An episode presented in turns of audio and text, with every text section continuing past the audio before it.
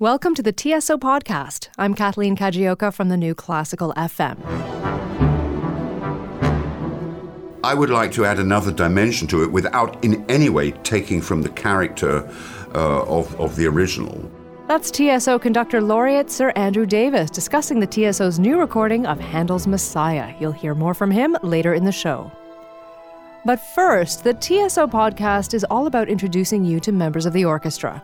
This is your chance to get to know these personalities on and off the stage.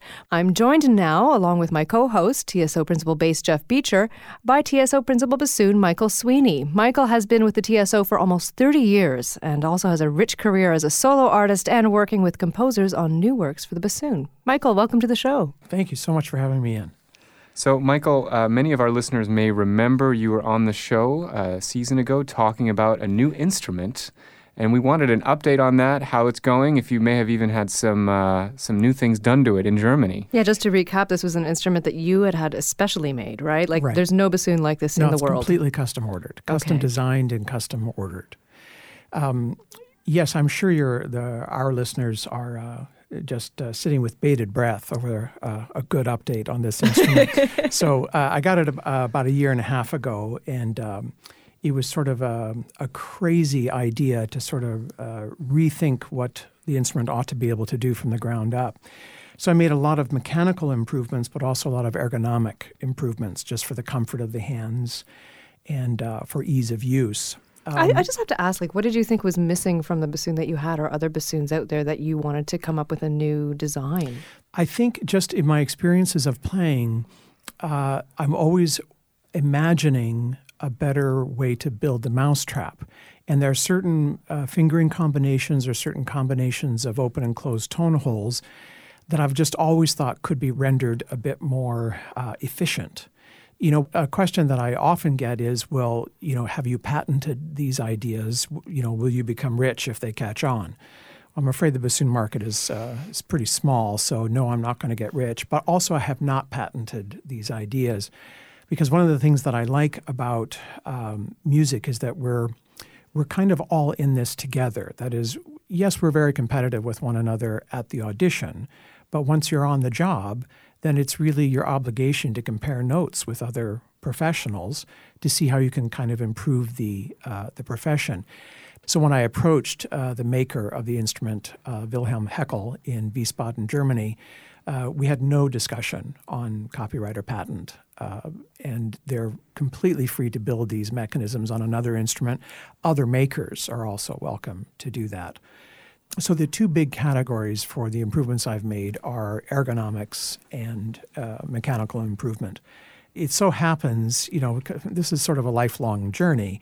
So wouldn't you know it, about half a year after I received the new instrument, I was on the internet, and I discovered that the players in the Vienna School of Playing, they disable a particular connection that was invented a very long time ago, and it's to allow them to use some of the keys for lower notes in the extreme high register. So when I saw this, I thought, well, I wonder if that would improve Pines of Rome. And so at home, I just took something off the instrument, and darned if my Pines of Rome wasn't better. So I had Heckel install this Viennese connection, or I suppose I should call it a disconnection. Then while I was there, a very interesting thing happened. There was another bassoonist there who plays in the Barcelona Orchestra, and he had a brand new instrument, and he was asking about some leaks very high on the neck of the instrument. And he asked the maker, you know, could you change the leather pads that cover these vents? Could you change them from leather to some sort of synthetic material? Now, that's what I have on my instrument. And the owner of the firm said, well, we're no longer using synthetic. We're now using hard rubber, and we think it's better. The Barcelona player said, better how? And the owner said, better for the sound of the high notes, but really the whole instrument. So even though I hadn't been planning to get those, I got those as well. It's so fascinating at our level to think that those small little changes innovate so much about your own expression, right? That you feel so much better and liberated as a performer. Yes, and therefore you become inspired by the equipment that you're working on. Yeah, it's funny because this was not even something that I was aiming for in this particular visit, but it's why it's so good for professionals to talk to one another. So, Michael, with this wonderful instrument and your new inspiration with it, is there anything in the upcoming season that you're particularly excited to use your new baby on? There's tons coming up. A concert that I'm really looking forward to is Stravinsky's Petruchka with Robert Trevino.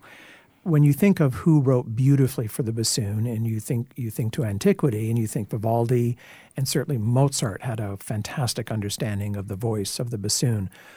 And then in the Romantic era, Tchaikovsky is really tops on the list. But the bassoon really comes back into sort of major popularity in the modern era. In particular, Stravinsky and Shostakovich have written just the most astonishing material for the bassoon. Petruchka is it's a wonderful piece to begin with, and the bassoon writing in it is kind of unparalleled. Everybody knows Rite of Spring, and all of your work in Rite of Spring is done in the first 2 minutes of the piece. And then we're also playing Brahms 3 with Andre Boreko, who's a real favorite of the orchestra as a conductor. Michael, thank you so much for joining us. Thank you. My pleasure. That was TSO Principal Bassoon Michael Sweeney. You can catch him next time you're at Roy Thomson Hall. You're listening to the TSO Podcast. Stay with us.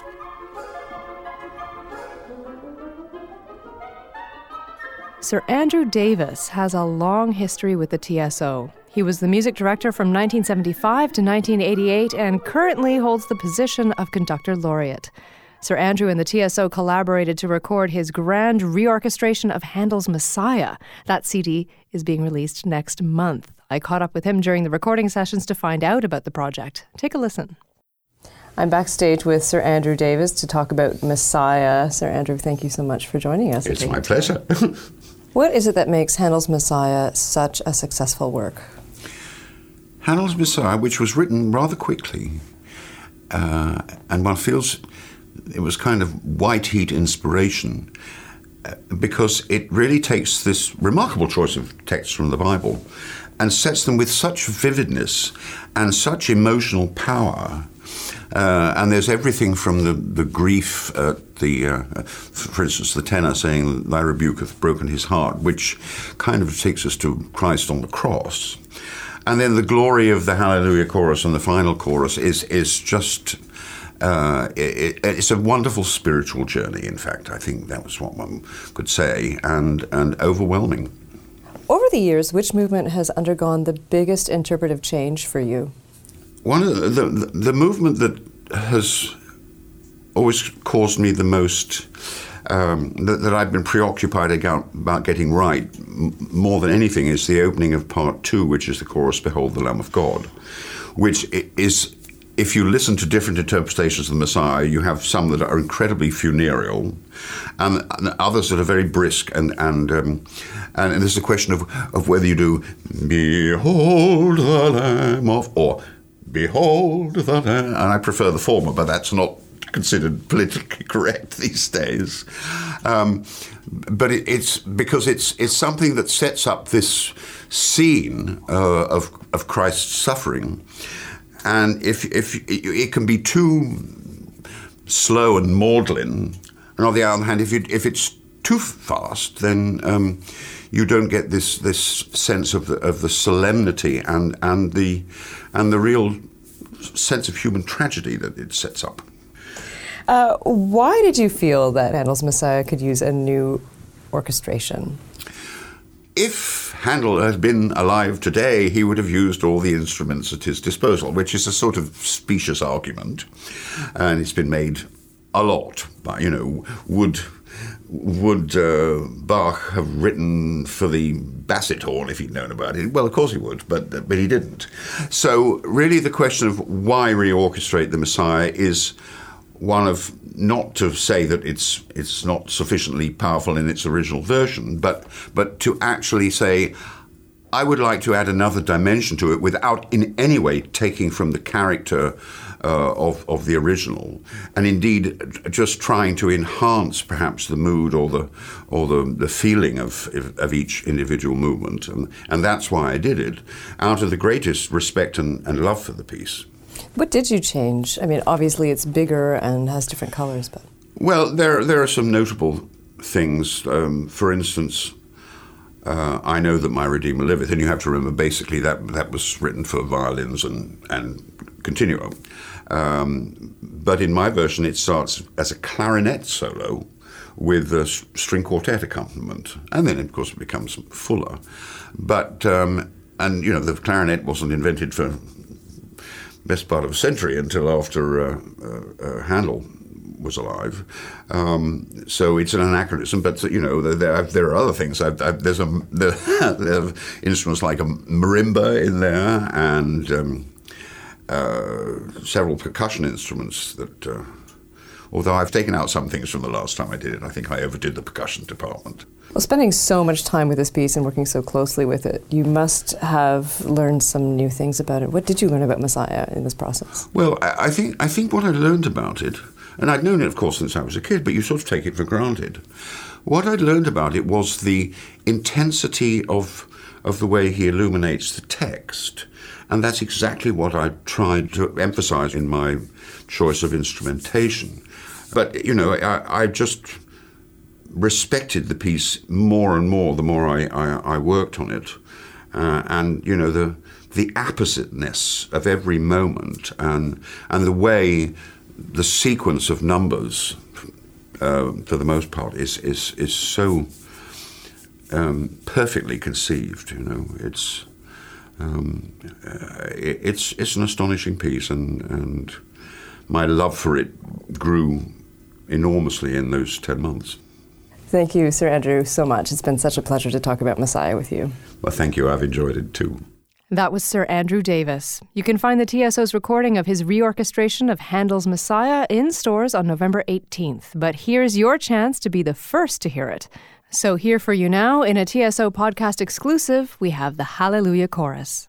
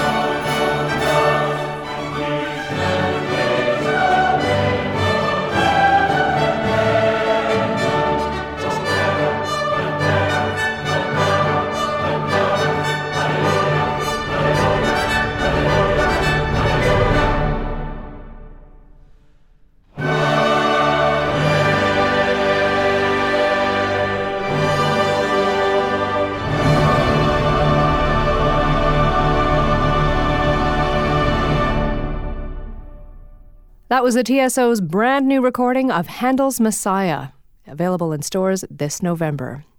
That brings us to the end of this week's TSO podcast. Don't forget, let us know what you think of the show. Send an email to community@tso.ca or leave us a note on our Facebook or Twitter pages. For more music and stories from the Toronto Symphony Orchestra, join us on Sunday night with the TSO. That's every Sunday at 8 p.m. on the New Classical FM. I'm Kathleen Kajioka. Join us next Monday for another episode of the TSO Podcast.